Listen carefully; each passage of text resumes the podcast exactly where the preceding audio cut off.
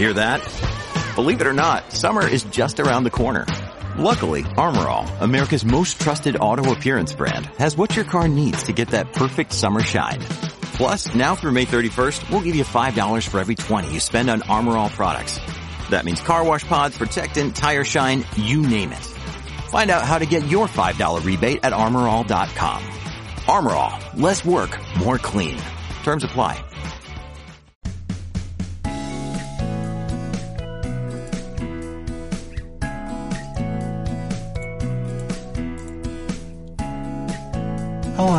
I'm Jim Malliard, host of the Malliard Report. On the Malliard Report, along with my guest, we will have a conversation where we will share thoughts and opinions. For more information, my bio, past shows, social media links, and so much more, visit malliard.com. M A L L I A R D dot com. And thanks for listening.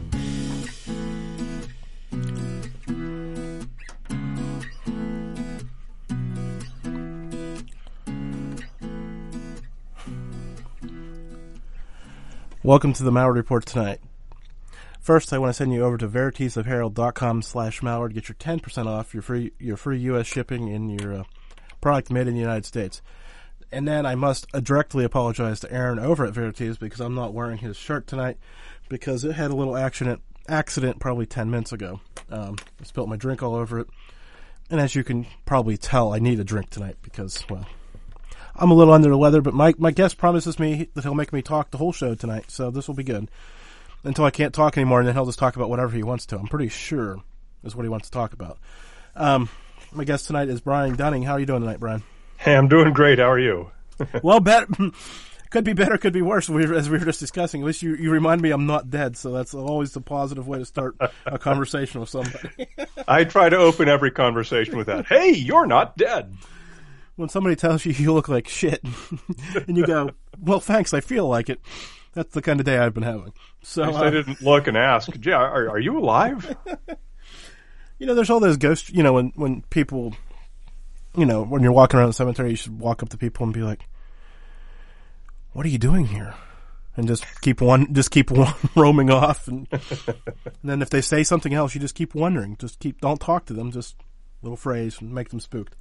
Um, yeah, it's all good. So, you're the host of the the Skeptoid par- podcast. Easy for me to say.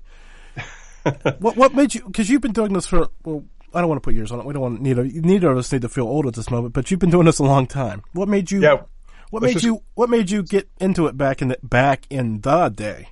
Back in the day, yeah. Let's say it's an episode a day, not an episode a week. That makes it uh, uh, sound like a lot fewer years. yeah, I've been doing it for 12 years now. I started Skeptoid in 2006. Uh, I've been um, doing it um, every Tuesday morning at 7 a.m. ever since then. Um, and yeah, I, I, like like a lot of people who work in science communication, um, which is what the show's about, about the science behind urban legends, basically. Um, I I got my start when I was a kid, reading books about ghosts and UFOs and Bigfoot and the Bermuda Triangle and all of that stuff and completely believed everything I read and was just amazed at how can there be all these incredible things in the world and nobody else seems to care about them? Well, of course, that's because they're generally not true.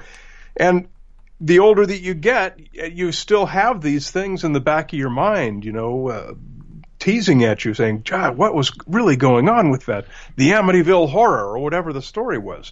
So when I when podcasting became a thing, I said, "Yeah, I'm gonna I'm gonna do what I really enjoy doing. My background's in computer science and also writing for film and television, and it's it just kind of was the perfect conjunction of of um, entertainment and science. And so doing a podcast about these things that I'd always wanted to know more about, it just was the natural expression of of what I wanted to do and it's been 669 episodes so far. Um, and I still have I still have some of the basics in the folder that I just have never gotten around to covering yet. I only recently got around to the Loch Ness monster, for example, and still haven't done the um, uh, the Shroud of Turin. Kind of all these things that are sort of on the basic list of of skeptical topics, as as you were, Fortean phenomena, whatever you want to call them um, yeah, it's just a blast. I just love um, finally diving in and actually solving these mysteries.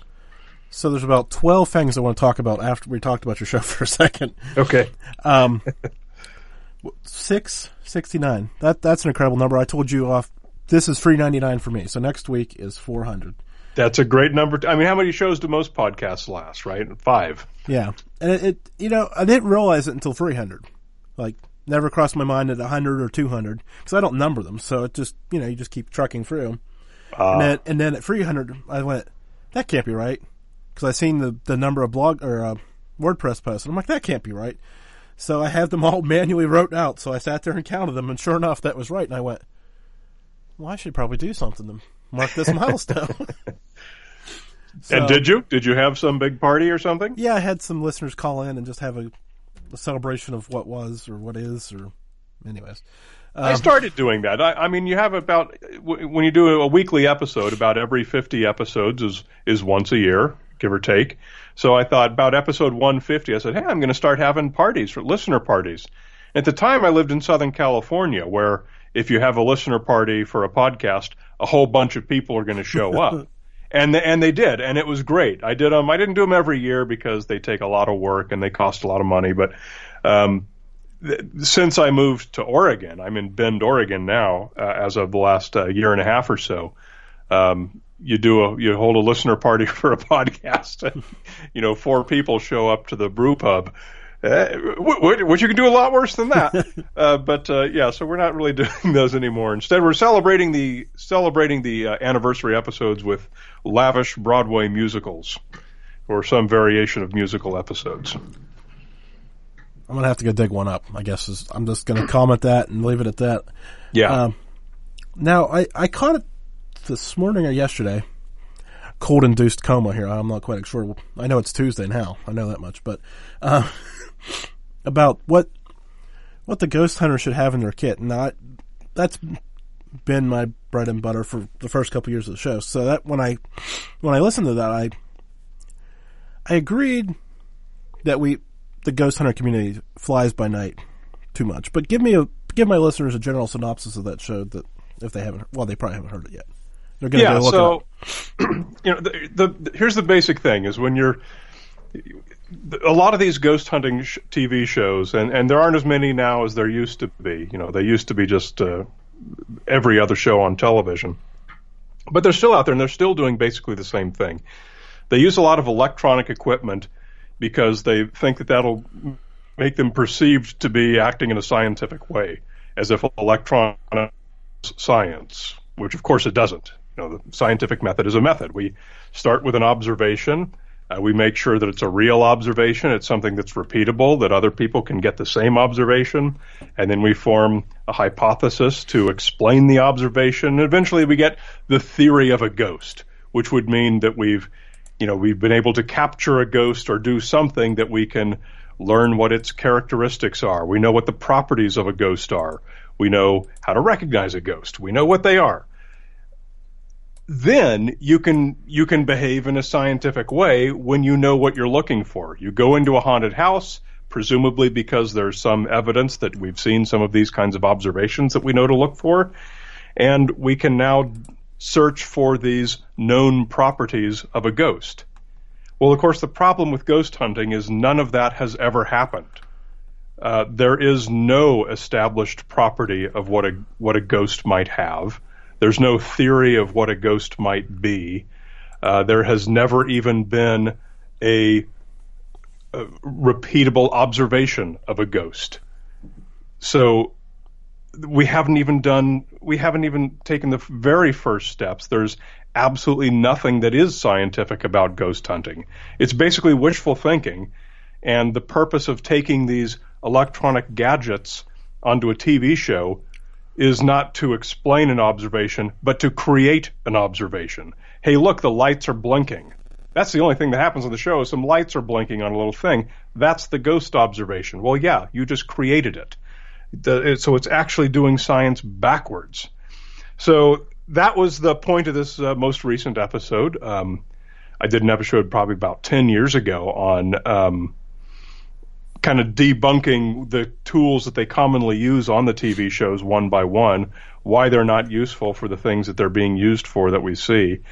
And then this episode was kind of a little bit of an update to that, but also more of, well, okay, what were we, what would we do if we were trying to actually follow the scientific method and go into a haunted house? Because I, I totally agree that ghost hunters take these weird cold spots and some some of the things that you were mentioning way too seriously. I mean, uh, being a ghost hunter, I can I'll firmly agree with some of that stuff. So yeah, I, I mean, so there's a there's a cold spot, and you say, oh, that's associated with a ghost somehow. Why would you think that? What data has there ever been that would tell us that that's a property that a ghost has? Uh, I, if you've got something, I'd love to hear it, but um, I'm not that guy. but the the other thing that you, you mentioned FLIR cameras, I, I lose my mind every time I see somebody using one. Mm-hmm. Like it measures surface temperature. It's not a three dimensional model of temperature in the room. It'd be really right, cool right, to right. see, by the way. Yeah, I, it's probably coming. Somebody's probably going to do it. Since since moving to Oregon, I've found uh, lots of use for my little FLIR camera. Going around outside looking for where the heat's leaking out of the house. Uh, there was a, a police drone chasing uh, some guy on foot through our. I live in a fairly rural area here, so I was out there with the FLIR looking for the guy to see if he's going to come running across the property.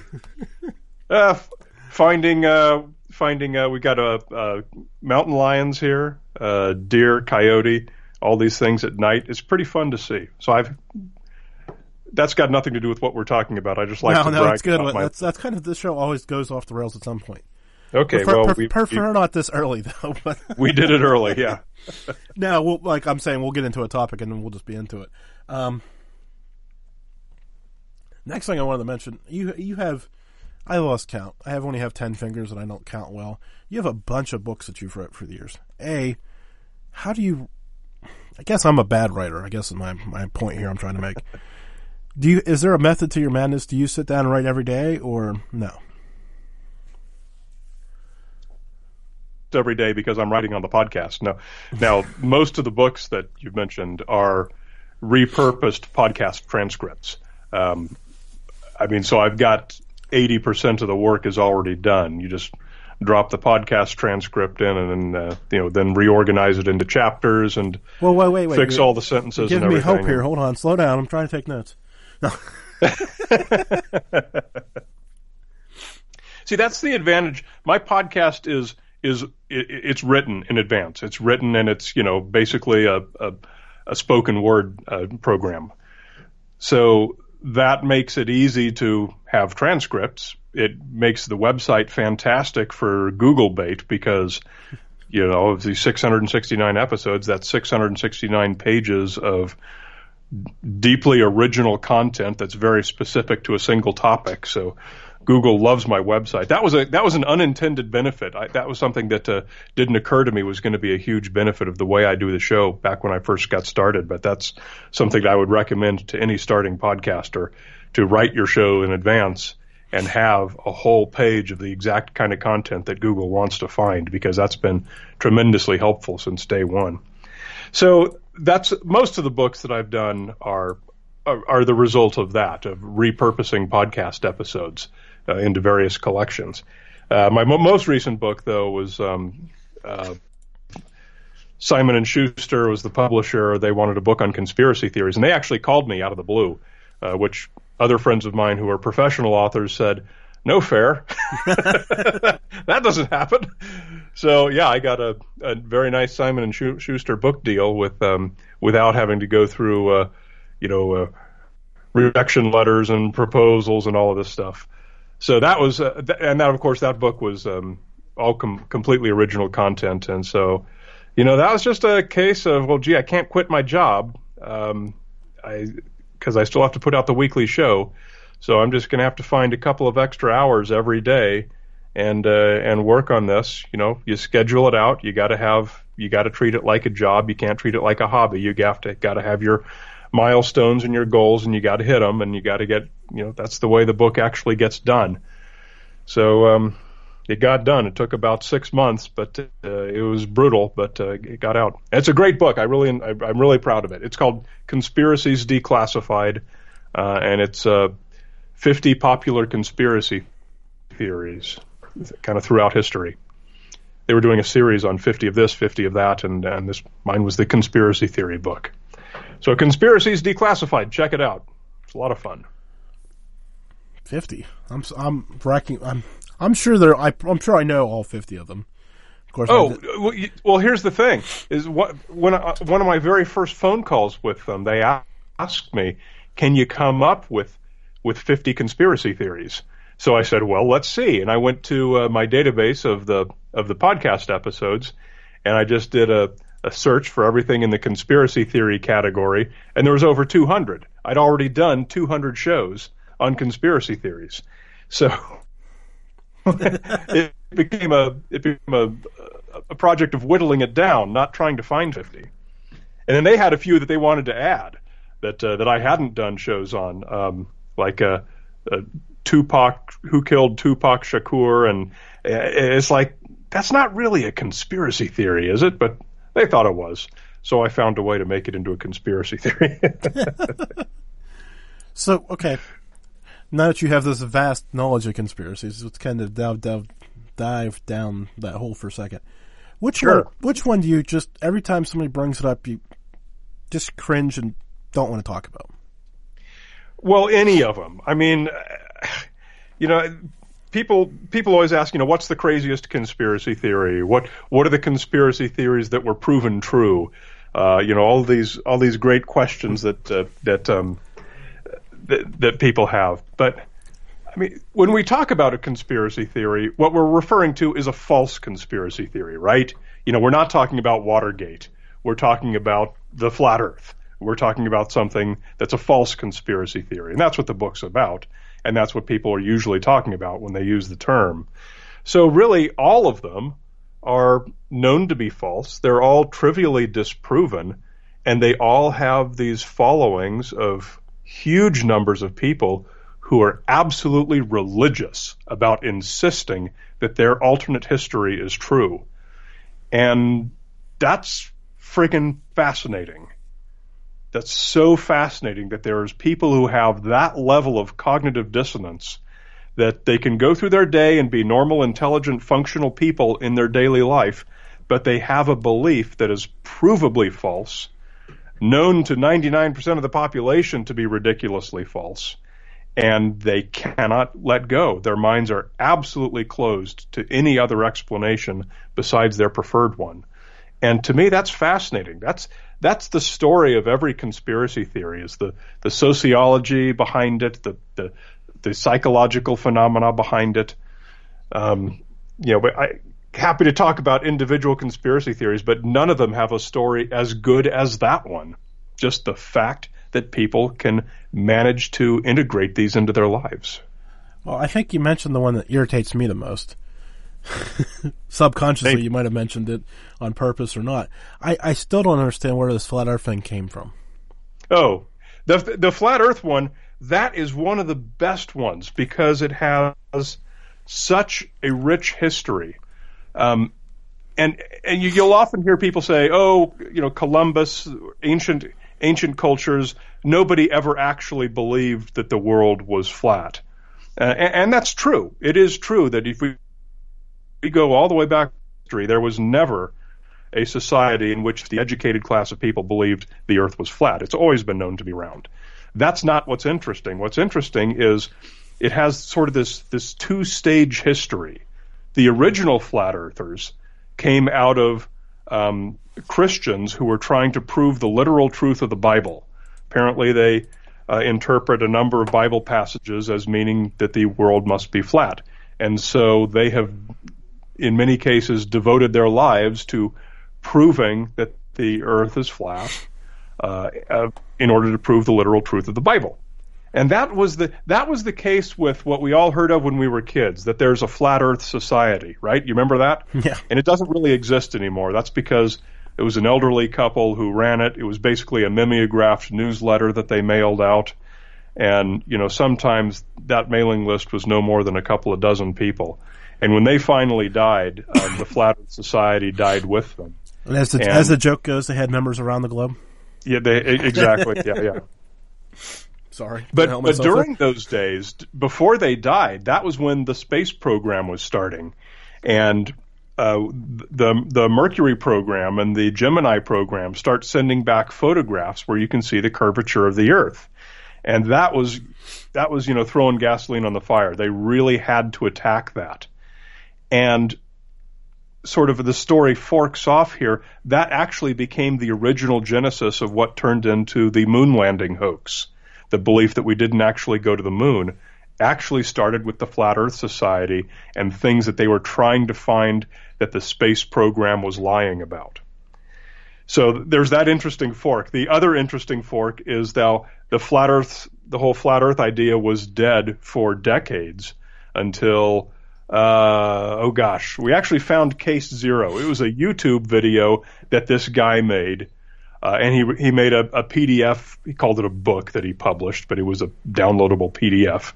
Um, and basically, this conspiracy theory video that the Earth was flat, and it got a huge number of views, and it grew, and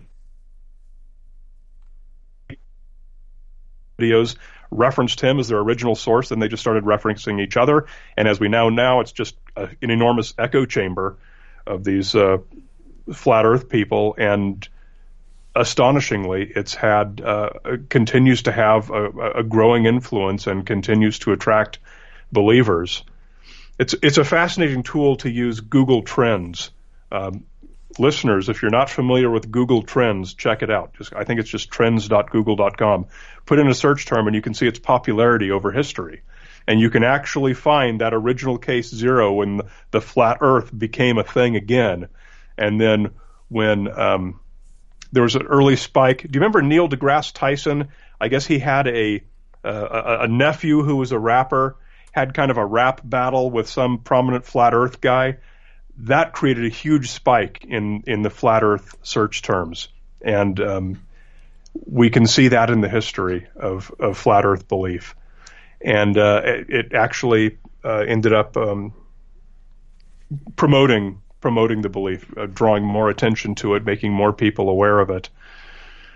So, yeah, that that's the cool thing about the flat Earth uh, belief is, you know, obviously not the belief itself because it's relatively silly, but it is fascinating how it came to be, why it came to be, how and why it grew, what it was originally about. It's got a very rich history, and it's you know kind of the, one of these histories that's the history of humanity, though the human experience, so to say. So speaking of rap battles, follow me for a minute. Uh, I'm not going to be good at that if that's what you're. No, no, no. into. You're gonna be. I'm gonna get. I'm gonna move us a, a different way, but religion versus science. Now, I, I vaccines is where I'm headed. Okay. That, that that's not where I thought you were headed. I know. that- See, I, I said follow me for a second. I couldn't develop the idea fast enough in my head how to get from religion versus science in the vaccine. So, but why? There's you know these. I guess the vaccines cause autism thing is another wild rumor out there that's propagated across the internet too. right. So, is the internet bad or good for us? I guess. to So I get asked this question a lot, um, and I'll go. I'll, I'll I'll think back to this one time I was uh, I was on a panel at a conference, um, the the Amazing Meeting Australia. I think it was 2012.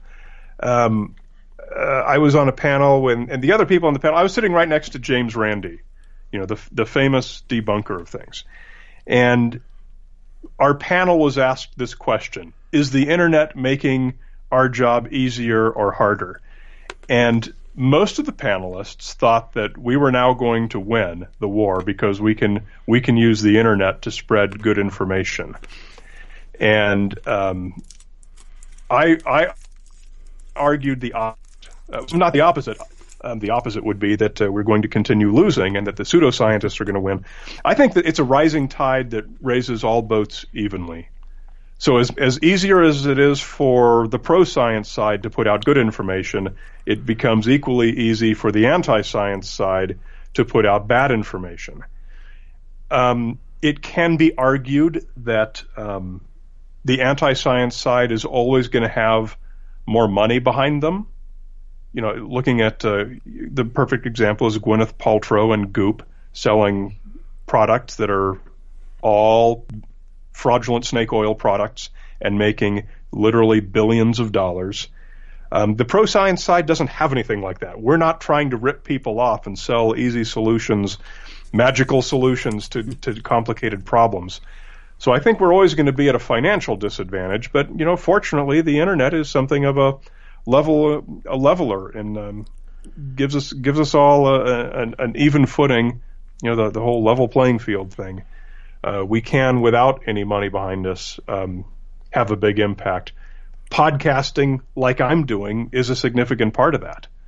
You know, uh, Skeptoid Media, we're a nonprofit. We're we're donate donation supported. We've got three employees. It's a fairly small concern, but we're producing this podcast for 12 years now. We produce a documentary film each year. Uh, we're in post production right now on our first theatrical documentary. It is possible to have an impact um, without a lot of money behind you, and um, and that's what we're seeing. So no, I don't believe that the internet, the advent of the internet, makes things better or worse for either side. So I'm going to give you the opportunity. Uh, you you kind of mm-hmm. just did it there, but I want to clean it up and get it all taken care of before I forget.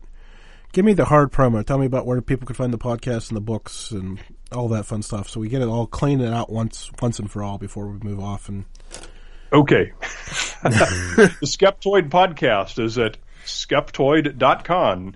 S K E I D. I always say it ID like that because people always misspell it. T I O D. No, that's not how you spell toid. Anyway, skeptoid.com. Uh, there's links to um, all of the books and everything in the online store, but the, mostly that's where you subscribe to the podcast and and get all the information.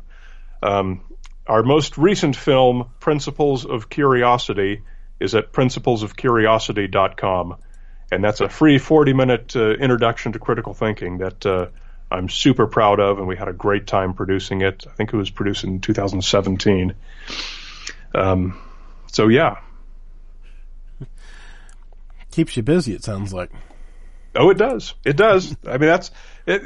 I when I first started doing the show, it was as a hobby. I was doing it on the side. You know, with, I was working as a software consultant, which I absolutely hated every second of. Um, and um, then when the show, it was lucky for me because I got into it early enough that it was kind of easier to be a big fish in a small pond much more quickly than it would be today. So I had kind of an early advantage. It, it was, I was fortunate the show had traction. People were sending me ideas. It was really growing. I got onto the front page of iTunes one day and then it just exploded. And it kind of became clear that I was going to need to devote more of my time than I had available if I wanted to keep this going. So I started accepting donations, I think, in 2008 and incorporated it. Then in 2010 is when it became my full time job. And then 2012 is when it converted to a non nonprofit. So, so that's the, the history of Skeptoid Media. So I want to. This is this came to me today from another show host friend of mine who said, should I just focus on my podcast or should I focus on my writing? Because he finds himself very conflicted between the two because, well, as you know, putting the show together, putting the writing together, there's only so many hours in a day, especially when you, we're still in this stage of trying to figure out which one's going to be successful and which one's, well, not as mm-hmm. successful. Do you have any advice, any thoughts about that? Uh, I, taking that question as a standalone question, do I focus on my podcast or on my writing? Um, assuming that this person is not already making a living from one or the other. Uh, if you are, that's the one to focus on. but if not, um, I got a great answer from uh, from my friend Joe Nickell um, on on this. Uh, podcasts come and go; they're they're gone the next day, um, and books are around forever. So books are definitely going to have more permanence than a podcast. And yeah, you can say, yeah, the audio is always going to be out there. But unless someone's paying to keep it hosted, it's gone when you die or when you move on to another job or something. So uh, books are what uh, stick around forever. Focus on the writing. Uh huh. Good. Yeah, I, I, I have I've had that quandrum because well, everything on my website is digital. There's nothing there's nothing tangible like picking up a book and saying, "Wow, that's pretty cool." Yeah, you think know? what happens if you get hit from a hit by a bus tomorrow. Everything's going to go away, and and um, you know you're not there to um, pay the bill for your web hosting or whatever it is, and the website's just going to disappear. Well, eventually, I have paid a yeah, little bit. not overnight, but eventually. But um, so hopefully everybody comes over and downloads the shows now. Yeah, never know. Tonight, Keep some permanent archive, all. like like they've got for the seeds in uh, where is it? Uh, Denmark. Yeah, I think yeah. Or maybe we should send them to up in space and just have them up there floating around. That'd be cool. I'd be all about that. There's something there. We've got to get back to that. Somebody remind me. We're we're sending a rocket to space with a bunch of podcasts on CD. We could send a module up to connect it to the space station, and it can have just uh, huge amounts of storage on board. Yeah, Archive everyone's podcasts. Not doing anything else up there, are they? oh boy, that was bad. Told you this show's going to go one way or the other. Okay. and, uh, and uh, we're good. Um, what's the? You told me you still have some of the the nuggets from when you started made made your original list. But what's the one that, no matter what you're you're studying for, what it always comes up and you pay attention to it? What's your singular topic that you really drill in on? You're talking about conspiracy theories? No, in general. Oh, in general, um, you know, I think one of the my usual answer to that question is um, what I what I call food woo. Um, these persistent beliefs that we have that there's superfoods and miracle foods and foods that you have to avoid, foods that you have to you know, include, uh, and you know essentially none of that is true. There's essentially no truth in any of that, but it's something that is so friggin' persistent. Um, it's something we all have friends who have, if we don't do it ourselves, we all have friends who go on cleansing diet regimes or just get the stomach they, flu. It's a lot easier. yeah, or they buy organic food, or they look for the non-GMO product uh, food label. Um, all of these things that are completely unscientific, and I, to me, that's a that's a the best example because it's something that's so popular, it's so pervasive, and it demonstrates the overall pattern of thinking, the weakness in all of our thinking. We hear something, it confirms our preference, our preferred belief, and so we go with it. You know, here's a superfood. Eat this and you'll be magically healthier than healthy. You know, you'll have fewer diseases than baseline health. I, the, the, the claims are nonsensical. The, the the facts, the data prove that they're nonsensical, and yet virtually everyone believes some version of some food woo. So I think those are a super super important topic for people to open their minds and be willing to listen to the science on these things. Oh, you know, it uh, there is no reason at all to buy spend more money for organic food. Or oh, I, here, here's the thing I was just writing today um, one of the episodes that I was working on today, I revisited um, the topic of of um, golden rice. Golden rice is a, a, genetically engineered version of rice that produces its own vitamin A. So it's got that's why it's gold. It's bright yellow rice. It's got all this vitamin A in it. Every year, 650,000 children in the third world die from vitamin A um, shortages, and a further 500,000 go blind from it. Those are those are staggering numbers. And golden rice was developed 20 years ago, and for 20 years, 650,000 children a year have died. That's the that's the equivalent of two holocausts. What is the reason for that? The reason has been anti-GMO food activism uh, Greenpeace was the leader in um, lobbying uh, these uh, developing nations to not accept golden rice, uh, to consider it to be somehow poisonous or dangerous. Uh, and as a result of that activism, two Holocausts worth of children have died needlessly. It was preventable. Uh, golden rice is only just now getting pushed out into the world. That's the kind of thing that people should learn. And you can learn, oh, I shouldn't pay extra to buy the potato chips that say non GMO project on them because that's completely nonsensical and anti scientific. And it's a pattern of thinking that leads to millions of children dying. That's not an exaggeration. That's not. I, am not being hyperbolic with that. That is an absolutely true fact.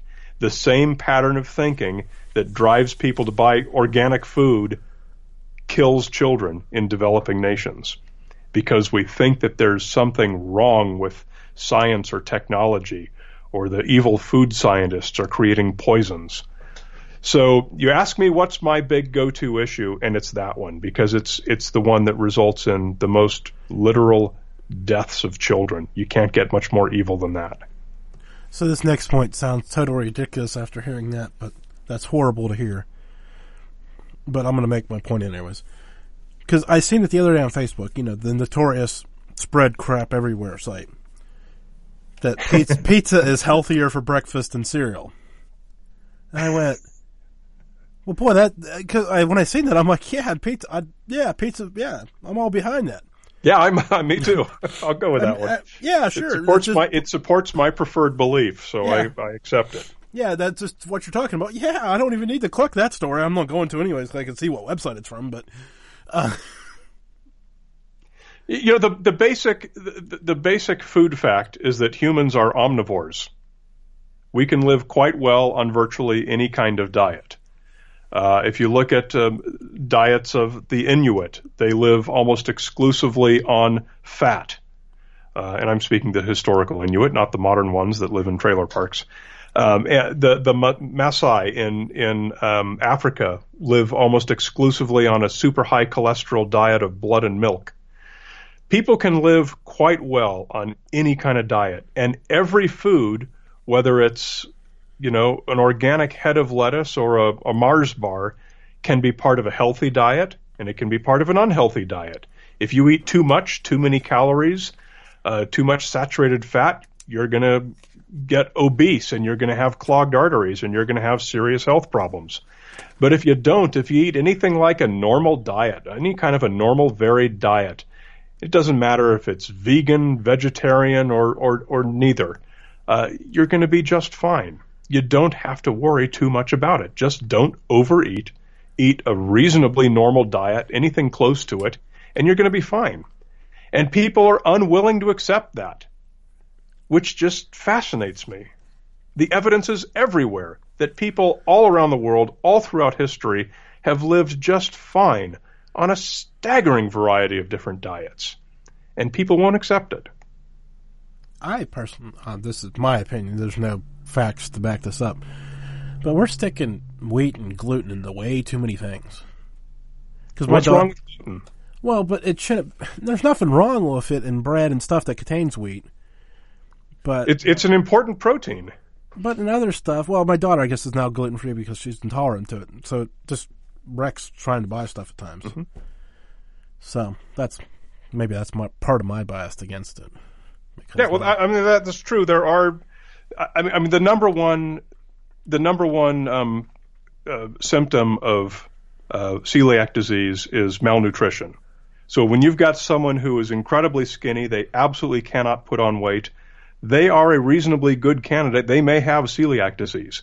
But we also see obese people thinking that they've got celiac disease, which is clearly nutritionally nonsensical, biochemically nonsensical. If you're if you're obese, you pretty much cannot have celiac disease. And based on based on really little more than kind of flavor of the week fear mongering, gluten is now, you know, public enemy number one and has been for quite a few years. And I'm I'm surprised it hasn't died down yet, but um, you'll still see gluten free labels on food products in the market. That means the marketers have they've they've gotten onto that fad. They know that fear-driven marketing works. So they put gluten free on just about every food, and now people run around going, "Oh, have to avoid gluten. Have to avoid gluten." Um, you know, gluten has a wonderful history. Gluten is what allowed armies to march and created most of Earth's history. You know, it's if you're a, a vegetarian, uh, you probably live on gluten. It probably is your your one of your main sources of protein. Um, it's a perfectly serviceable, perfectly fine protein that does happen to be um, uh, harmful to a very small number of people who actually have celiac disease, and um, even even that is quite manageable. You can take uh, anti-allergy drugs, and most people with celiac disease can eat um, gluten-containing products just fine. It's something that's just dramatically overblown by this whole pop culture clinging to food woo. That's that's, that's the case with everything we do now, though, isn't it? Pretty much conspiracies, food stuff. I mean, it all comes back to. Uh, except my show and your show probably don't get blown up nearly enough. I guess it's not everything. I guess I should put most everything in there. Um, yeah. I just, fall victim to that all the time. It just seems like everything. It's like this. Um, the the the curve just goes straight up. Like it's either really going or it's not going anywhere. There's nothing that gradually just filters out anymore because of I guess of the internet, how everybody just keeps sharing stuff. Yeah, but you know, yesterday's internet was newspapers, and you know, before that it was town criers. I I really don't think that um, um, the internet changes things. Um, it changes the speed at which we get news, but that's really not the same thing that we're talking about. Well, you mentioned newspapers and town criers. Is there anything past the internet? Oh, just throwing you random, uh, random. You know, I'm there. sure there is, but it's going to be fascinating oh, when we all find out what that is. Predict the future. Go on the record here. We'll play it back in 20 years, and you'll sound brilliant. People have been talking about implantable stuff all the time. I don't. I think there's always going to be too many people who don't want that. Uh, you know, especially if your smartphone can get infected by a virus. who wants your brain implant to have the same thing. there, I, there's that, but there's the, also the fact that if I didn't have to carry a wallet and nobody could steal my hand, well, mm. I, hmm. guess, I guess somebody could steal my hand, but I'd know it was missing. Probably would. I would hope so. Yeah. There's there's those pros and cons to all that stuff. But I think that's I think it's going to become I, I, there's com- a company in Switzerland already that's implanting their employees so they can get access to places. That sounds. Oh yeah, with uh, some sort of little RFID or something. Yeah. Yeah. Would yeah, you... and there's guys that have done that. You know, the whole body hacking thing is. I haven't really seen that it's caught on too much, but people are always doing it. Uh, I, I was following a blog for a while, some guy who implanted a little tiny magnet in one of his fingers, and it let him do certain things. You know, that's kind of cool. Um, I'm sure there's going to be some. I'm sure there's going to be some uh, some practical applications. Where it gets interesting is, you know, obviously there's going to be applications for people who have some some deficiency. You know, a pacemaker that's body hacking. You know, and something that's implantable to give you vision or hearing or something like that for people who lack them.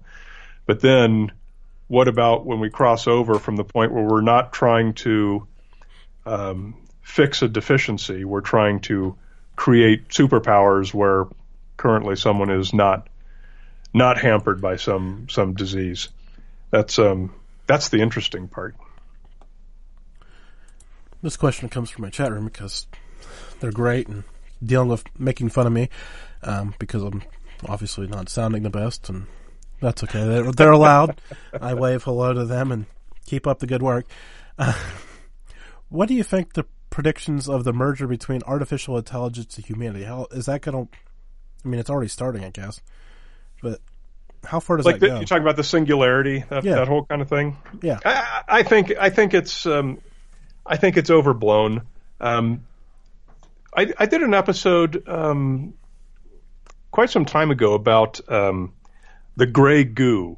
And the gray goo was something that was theorized by people who were thinking about um, nano machines, like you know little nanites. We create little these little armies of submicroscopic robots to do things, whether it's manufacturing or you know maybe some kind of a weapon of war. They would just dissolve tanks or something like that. Um, and it was theorized that we would create gray goo that would be unstoppable um, and that would just literally turn the whole planet into gray goo. It would break down every manufactured thing, every structured thing from a rock to a tree, and just break it down into this molecular soup. And that's just something that that if something like that ever started, there would be no way to stop it. And the fact is that people just people just tend not to build things like that. You know, ever since the nuclear age began, we've been saying hey, someone can just build a bunch of nuclear bombs and destroy the world. Well, absolutely true. They could have, but they haven't. And why haven't they? And that's an interesting question. When I was doing the episode, we looked at two basic designs for nanomachines, uh, and they were um, von Neumann machines and Merkle machines. And von Neumann machines are ones that carry their instructions on board. So that's something that can conceivably be um, autonomous. We would just have to find a way to keep it energized. It would still need some kind of a power source. Maybe it gets that from what it eats. Maybe it's something that we have to beam to it. Who knows? But it can conceivably be autonomous. And a von Neumann machine would then be the genesis of the whole gray goo thing. Well, the other kind of machine um, is a Merkle machine uh, named after Ralph Merkle. Um, and coincidentally, while I was researching this episode, Ralph Merkle was a uh, a fellow at the Singularity Institute in the Bay Area, and a friend of mine who worked there. I called him up and said, "Hey, by any chance, do you know this guy Ralph Merkle?" And he instantly texts me back a photo of him sitting next to Ralph Merkle. he happened to be helping Ralph set up his laptop or something. Anyway, a Merkle machine is different in that it has no instructions on board of its own. You have to beam it instructions. So you have to keep it going. And if you ever stop doing that, the Merkle machines come to a complete stop. They're incapable of doing anything further. That's sort of the same issue with an energy source for even the von Neumann machines. They can't simply keep going. They can't simply eat anything and everything. We can theorize that they might be able to do that. We can say so from a science fictiony type perspective, but there's a lot of you know kind of hard sciences and physics behind why that's really not really is not the way that it would work. Um, gosh, I'd love to go into that for hours and hours because it's a fascinating topic. But I think we have the same situation with this whole thing that computers and machines are suddenly going to become more intelligent than humans, and we're going to have the Skynet situation. It just really doesn't work that way. Such things are not useful for us to build, and so we don't build them. Um, things that are potentially harmful, we regulate way before they can ever get around to happening. And I just, throughout history, nobody has ever built anything that we can't stop. Um, and I think that's a trend that's going to continue. I don't think it's right to say, oh, but that's because we haven't made this next invention that's around the corner. I just think that that's kind of the nature of things, the nature of the way technology, humans, and the universe works. We're getting getting really philosophical in that subject. I I try to stay away from the philosophical angle and just stick with the science. You know, what do we know and how do we know it? But uh, but it is a fascinating subject. It's a great question. I think that's the the angle you have to go at with sometimes those that philosophical stuff because yeah, it's a philosophical question. It's yeah. not a science question. I did an episode about, um, you remember a couple of years ago, Elon Musk and everyone else was saying, oh, we all live inside a simulation, right? And they come up with these theoretical models that saying, let's say it ever becomes possible, ever in the future, that we can model the world, you know, computationally. Um, and if that's the case, then inside that modeled world, it'll be possible to model worlds and so on and so on and so on. And there's kind of an infinite iterations of modeled worlds, these simulated worlds. And what are the chances that we live in the one original world compared to all those countless trillions of simulated worlds? The probability is essentially zero. that we're not in a simulation, right? That's not science. That's that's that's staying up late and smoking fat ones. That's pure philosophy. There, if it was science, we would have something like an observation that indicates that we're in a simulation. We've never had any observation like that. We don't see anything that we can sample and say, "Hey, we might be in a sim- in a simulation." Um, and in that episode, I basically went through a variety of things just like that that say that this is not a science question. I wasn't saying we're not in a simulation or we are in a simulation. I was saying it's not a science question. And I think that, that, that much anyway is very clear. And That's kind of mind blowing to think about all the potential, potential, layers that we could be. It, yeah, it doesn't make sense either, but nevertheless, not my mind's thinking that way. Um, will the advancement in robotics doom us as humans? Because if we create robots to do everything, and yes, and you mentioned we have to power them and stuff, but I mean, that's more of a one person job versus thousands of jobs. Is that talking about like the the whole WALL-E scenario where yeah. we all just get fat and become on a cruise ship and yeah. sit there and I guess for the lack of a better explanation, yes. hey, nothing wrong with cruise ships, by the way. Oh, go ahead. No. Well, you know, if you look at look at the way look at the way humanity has changed in the last hundred years. Yeah, we were all factory workers, and now very few of us are. And a hundred years before that, we were all farmers, and now very few of us are. Uh, there's been a gradual shift toward um, thinking related activity and away from labor related activity. And really, development of robots is just a continuation of that same trend that we've always been on. So I think that the nature of the pursuits that many of us choose to follow is likely to continue evolving, but we're never going to see a day when there's somebody who doesn't want to do woodworking. We're, we're never going to see a day when there's someone who doesn't want to be a painter. There's always going to be these activities. Robots are not going to take anything away from us. They're just going to give us more options. Okay, Mr. Science Guy. I'm going to hit you with the hardest question ever. Okay. Okay, maybe not. I because I'm thinking about been thinking about the Jetsons and how futuristic everything was supposed to be, and we're supposed to be hovering around in our cars.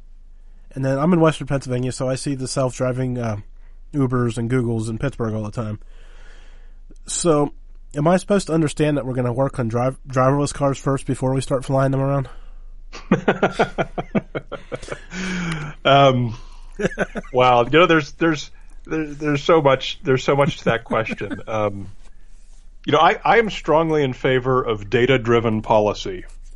Um, that's one of my pet peeves is the value of data driven policy and how it always succumbs to emotion driven policy. Right now, the data is incredibly lopsided that automatically driving cars, self driving cars, are far, far safer than human driven cars. That that data is 99 and 1. I mean it's so lopsided you can't even believe it. There is no question that self-driving cars like Tesla's autopilot before they had to cripple it because of the lawsuits was way way safer than humans driving cars around. And people won't accept that. My wife would never set foot in a self-driving car. Uh, and, and, and she represents a lot of a lot of people's perspectives or people just say, do you remember a couple of years ago the homeless woman jumped out in front of an Uber and and and was killed uh, yeah. tragically? Everyone said, "Oh my gosh, these self-driving cars are far too dangerous to have on the roads." Really, you look at the millions, literally millions of miles that they go between accidents, uh, between fatalities, compared to the hundred thousand miles that human-driven cars go between fatalities. It's just not even close. We're going to see the same thing with flying cars. Um, you know, we, we have highways to organize driving. Um, nobody goes four wheeling across your neighbor's yard to go to the supermarket. We generally tend to follow what we're supposed to do. We're going to have to set the same highways in the sky, and highways in the sky, like highways on the road, are going to be easier and more safely navigated by uh, by computers. I expect that that's what's going to happen. I expect self-driving cars are going to become more and more um, predominant, and I expect that flying cars, although we're still a ways away from the engineering solutions on that, um, that when those appear, uh, I think they're going to be just great. They're going to be much safer, uh, and they're going to be self-flying. Well, but t- I totally agree. And you think about the the cell phone development in the last fifteen years, about how we've got literally everything we ever wanted on one instead of just being able to make a call. I mean, t- everything's rapidly increasing because of programming and because of more understanding about these things. So I'm excited about it. I and I agree. I would totally. Would you hop in a, a driverless car? I would. Oh, absolutely, absolutely. I would be. I, I, am not going to lie and say I wouldn't be scared or nervous or anxious about it because it's something I've never done before, and you know I'm still a human being and I still have a human being's emotions and everything, but uh, intellectually, it's something that I would absolutely do and I would force myself to get beyond the native anxieties.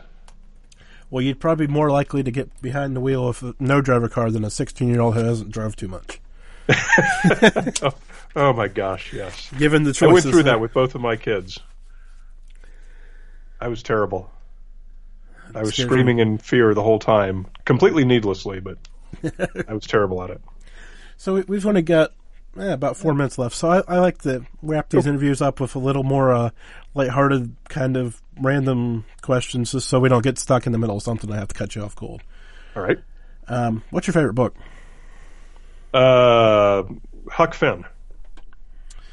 One dr- a dream trip to somewhere you haven't been. Iceland. You know, you're not the first person to say that, and I've been looking at pictures, and it's just gorgeous. you know, I, you never, you know, as as a kid, you think, you know, France. You know, there's all these magical places that other people have told you, but yeah. Now the people in Iceland, they're going to start putting up a wall of their own when they hear us all say it. They probably will, or close the airport. One of the two. yep. Uh, one historical event you can witness, but obviously I can't have you impacting history. So. Oh, uh, what a wonderful question! Boy, I wish I had time to sit and think about that. Um, I would say um, the uh, asteroid that killed the dinosaurs. Just to see it. Yeah, assuming I'm in a little safe little compartment of some kind. Well, I'm assuming since you can't stop the, I think we'll bring you back, but who knows? okay. Uh, um, one famous person, dead or alive, that you'd like to meet? Benjamin Franklin. The hundred dollar bill. Well, that's not why. uh, I, have always wanted to meet Benjamin Franklin since the time I was a kid. In fact, one of one of my fantasies has been to to like take him around and show him modern stuff and hear what he has to say about it. I, I would love that. That would be quite would be fascinating. To show him, like I just mentioned, my phone. It probably yeah. Show him your iPhone. Oh my God. Yeah, he'd just lose it. I'm sure. you got to ramp him up. You got to start him with a TV, you know, and then you know, pocket calculator. But that's my phone. My phone's a pocket calculator too. It is. oh boy. Start him with a day planner before you move on to the. Uh, well, even like the calendar. like like even a modern printer because you know he was that's what he did was print stuff. He'd be oh, blown sure. away. Yeah, absolutely, and be fascinated by the mechanism too. I'd love to see how much of the mechanisms he could guess just by inspecting the uh, inspecting a laser printer. What would he be able to figure out? It's got rollers. It's got some pr- familiar parts to him. That is interesting. That'd be that'd be. I mean, obviously we can't really do it, but that'd be a fun. That's a fun scenario to play out. Yeah, sure head. is. Um, I've been playing it out for many years.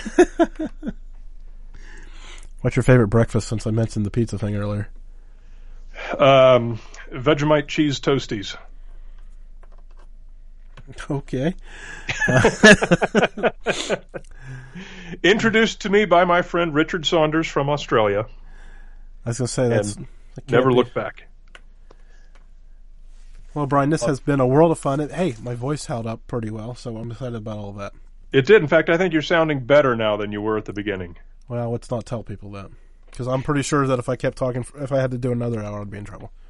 Okay. But I, I told you I had this big pile of stuff on my desk to, to aid me through this, so I think it worked well.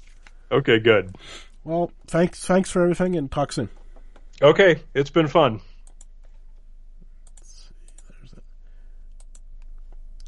Three ninety nine, guys. Quite a ride. I, I don't want to get into it tonight because uh, tonight's not the night to get into it. Four hundred next week is just going to be, it's a milestone, and um, to say that it hasn't hit me is going to be a lie. So um, I appreciate everybody and all that you do. Have a good night. Or a better night.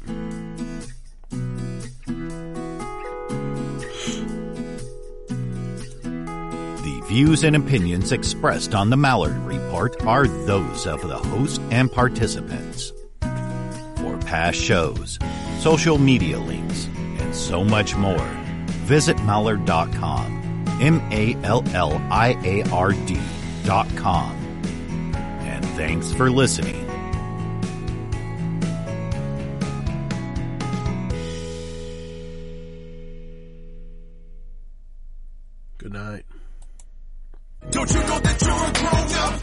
I'm a grown up. Me too. Yep, me too. But you know, these days being a grown up can really suck. Luckily, we're grown ups who grew up in the coolest generation. We had video arcades. And also some of the best TV and movies ever made. We lived the origin of awesome consumer electronics. The list goes on and on. Yep, Generation X. exactly. And we're Gen X grown up. Every week, the Gen X Grown Up podcast explores media, tech, toys, games, and more from both yesterday and today. through the eyes of Generation Xers who absolutely love that stuff. You can find us on iTunes or wherever you get your podcasts. Or find us on our website, genxgrownup.com. Life sucks as a grown up. All right, you think that was good enough? I, I hope so, man. I'm tired. Who listens to a promo on a podcast and then goes and listens to a different podcast? right. I, I, I've never done it. no. right.